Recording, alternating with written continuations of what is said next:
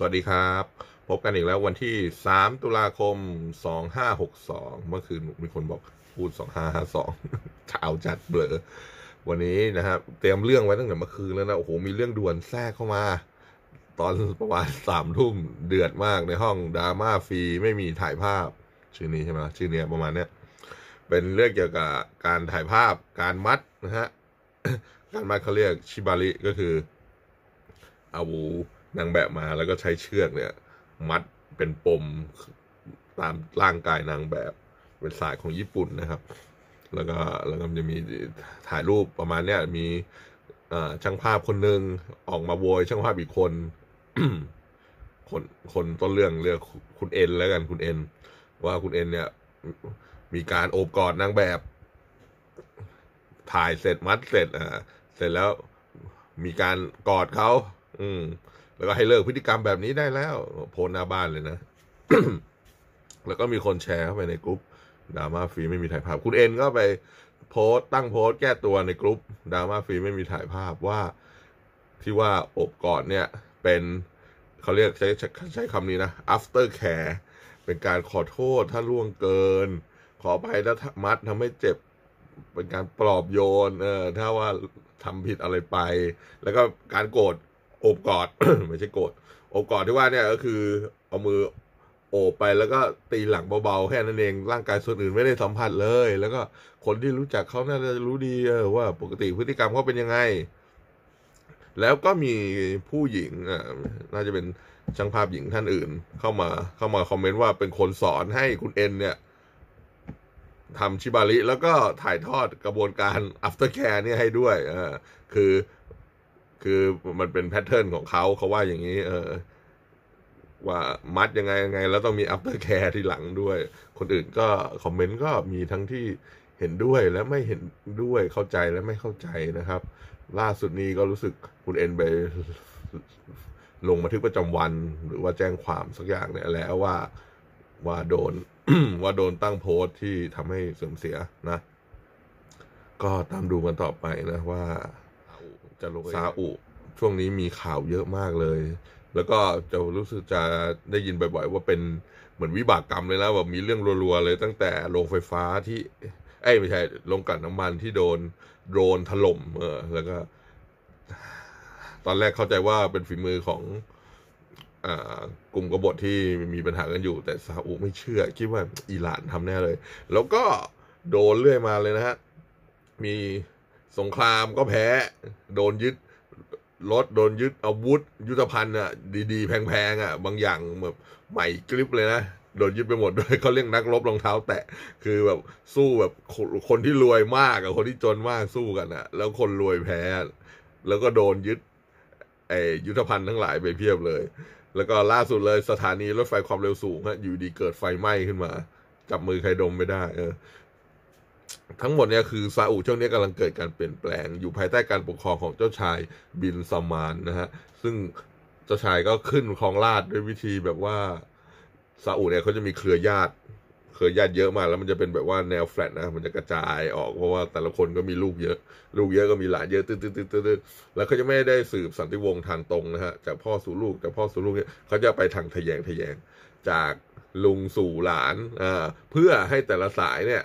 ได้ผัดกันปกครองประเทศบ้างแล้วเจ้าชายบิลซอนมานเนี่ย ตอนแรกไม่ใช่แคนดิเดตทายาทอันดับหนึ่ง มีองค์อื่นอยู่ แต่ก็เหมือนเหมือนใช้ใช้วิธีแบบว่าเอ่อมีคนติดคุกมีมีคนที่เคยคดีเดตเนี่ย ต้องหลุดจากตำแหน่งไปแล้วสุดท้ายท่านก็ได้ขึ้นพอขึ้นปุ๊บเป็นคนที่ ต้องการเปลี่ยนแปลงซาอุที่เป็นอย่างทุกวันเนี้ยทุกวันเนี้ยยังจะคานอำนาจกันอยู่นะครับ ระหว่างราชวงศ์กับศาสนา ศาสนาก็สอนให้คนเอ่อเคร่งศาสนาแล้วก็เชื่อฟังราชวงศ์ราชวงศ์ก็ค้ำจุนศาสนาเขาจะคานกันอยู่บาลานอย่างเงี้ย เจ้าชายบิลสมานพยายามแก้ไขตรงนี้คือเปิดประเทศมากขึ้น ลดอำนาจของตำรวจศาสนาลง แต่ถ้าไปซาอุอะ เขาจะมีตำรวจศาสนาใครที่ทำไม่ถูกต้องในที่สาธารณะเนี่ยโดนโดนหมดผู้หญิงที่ไม่สวมฮิญาบหรือว่าแต่งแต่งกายไม่สุภาพหรือว่าไปไหนมาไหนคนเดียวบางทีก็โดน เออ คือจะเป็นอ่าเป็นร้านที่เคร่งมากๆ แต่เจ้าชายบิลสมานพยายามเปิดประเทศ มี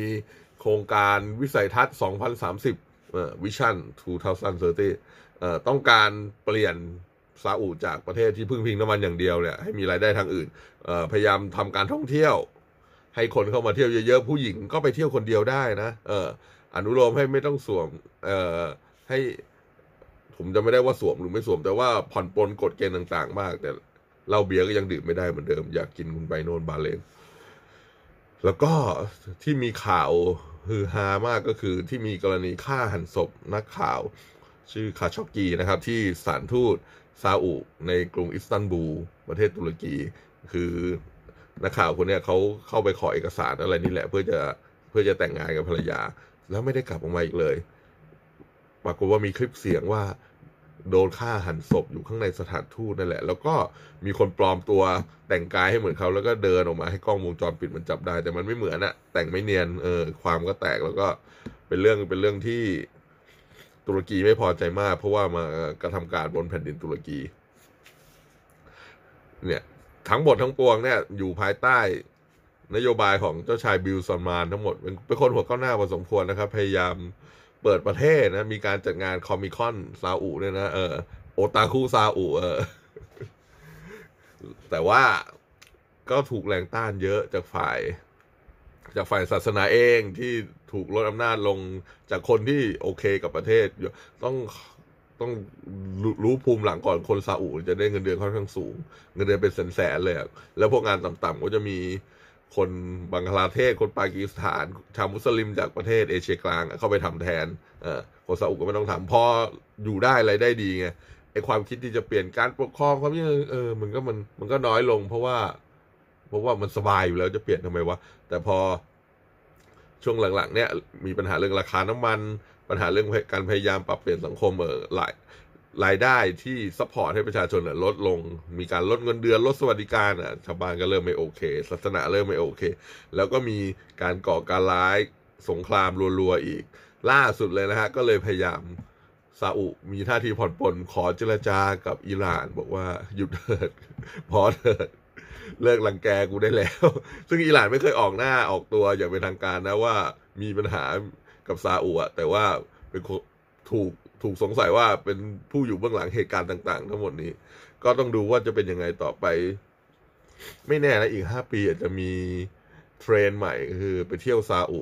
แบ็คแพ็คแบ็คแพ็คเพจท่องเที่ยวต่าง ๆ เตรียมเลยฮะใครไปก่อนก็ได้ก่อน content ซาอุต้องมาแล้วล่ะนาทีนี้เรื่องหนึ่งนะครับ Surface event เมื่อคืน ปกติเนี่ยเราจะรอดูของคีโน e ของ Microsoft เอ้ยของ Apple ใช่ไหม Microsoft เปิดตัวมีใครเคยสนใจด้วยว่ามันจะเปิดตัวแล้ว Windows ปีใหม่ๆไอออฟฟิศปีใหม่เงี้ยเออแต่เมื่อคืน โอ้โห เหมือนอันอันมานานปล่อยของแบบว่ากระจัดกระจายเลย ในตระกูล Surface นะครับ มีตั้งแต่ Pro 7 ก็คืออัปเดต Surface รุ่นเก่านะฮะอัปเดตตามวาระเปลี่ยน อัพแรม CPU แล้วก็พอร์ตเป็น USB-C พวกนี้มี Pro X อ่า Surface Pro X ก็คือ เหมือนแตกลายใหม่ แล้วก็ใช้น่าจะใช้เป็น CPU สถาปัตยกรรม ARM ปกติเขาจะใช้เป็นพวก X86 อะไรอย่างนี้นะ แล้วก็ Surface Laptop อันนี้ก็อัปเดตตามฤดูนะฮะ มีมีตัวเอียบัดนะเดี๋ยวนี้ทุกค่ายต้องมีก็คือเอาหูฟังมาจุดแข็งของ Surface Earbud ก็คือ แปลภาษาจาก Microsoft Office ได้แบบเรียลไทม์เลย แล้วตัวมันจะใหญ่ๆนะเหมือนคนระเบิดหูเลยถ้าใส่อะเออ แล้วแต่ชอบเลยนะบางคนก็ว่าขี้เหร่ไปเลย ราคาราคาประมาณ 7,000 กว่าบาท ที่เป็นพระเอกของงานเมื่อคืนนะครับ มีอยู่ 2 ตัวก็คือเอ่อ Surface Neo กับ Surface Duo Surface Neo คืออะไร คือจอพับที่กำลังเป็นที่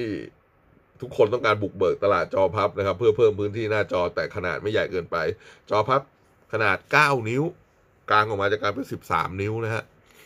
แล้วก็ใช้ Windows X Windows 10 X เป็น Windows ที่ออกแบบมาสำหรับเอ่อ device ที่จอพับโดยเฉพาะ อืม แล้วมันจะมีอ่า physical keyboard อยู่ข้างล่าง สามารถพลิกขึ้นมาแล้วก็ใช้งานได้ อีกตัวหนึ่งที่ผมชอบมาก ๆ แล้วก็ เฮ้ย สนใจแบบอยากได้เลยอะ่ะ ก็คือ Surface Duo นะครับ เป็นเป็นหน้าจอ 5.6 นิ้ว 2 อันต่อกันกลางมาจะได้ 8.3 นิ้ว ที่สำคัญคือมันรัน Android Microsoft ออกผลิตภัณฑ์ที่รัน OS Android เอาดิ เอาดิ มีครั้งแรกในประวัติศาสตร์ เลยมั้งที่ออกเอ่อ OS ชาวบ้านอะแล้วก็บอกว่าทำงานแบบว่าอย่างใกล้ชิดกับ Android เพื่อออกตัวเนี้ย สเปคอื่นๆยังไม่แจ้งนะครับสองตัว Neo กับ Duo เนี่ยออกจริงนู่นออกขาย เห็นว่าคริสต์มาสปีหน้าเลยอีกอีกปีกว่า แต่ว่าประกาศออกมาเร็วอย่างนี้ เข้าใจว่าจะเป็นตัวที่ลันช์ให้ค่ายอื่นๆนะรู้รู้ framework แล้วก็เอาไปผลิตขายเหมือน Surface อะพอ Surface ออกปุ๊บ มันก็จะมีแล็ปท็อปกึ่งแท็บเล็ตของค่ายอื่นตามตามตามออกมาใช้โมเดลเดียวกัน ได้ประโยชน์จากตัว Windows 10X ที่กำลังจะออกนี้ด้วย ก็เป็นเรื่องที่ผมสนใจนะในฐานะ Microsoft Fanboy เรามันจะมีฝั่ง Apple Fanboy กับ Microsoft Fanboy หรือไม่ก็ Linux Fanboy ไปเลยอะไรเงี้ยเออ ตัว Duo จอ 5.6 นิ้วอะอยากอยากอยากเล่นมากเลย โอเคสิบกว่านาทีแล้วจริงมีเรื่องอื่นอยากพูดอย่างเนี้ยไม่ทันแล้ววันนี้มีมีข่าวด่วนชิบาริแทรกเข้ามาครับ ไว้พบกันใหม่ครับ สวัสดีครับ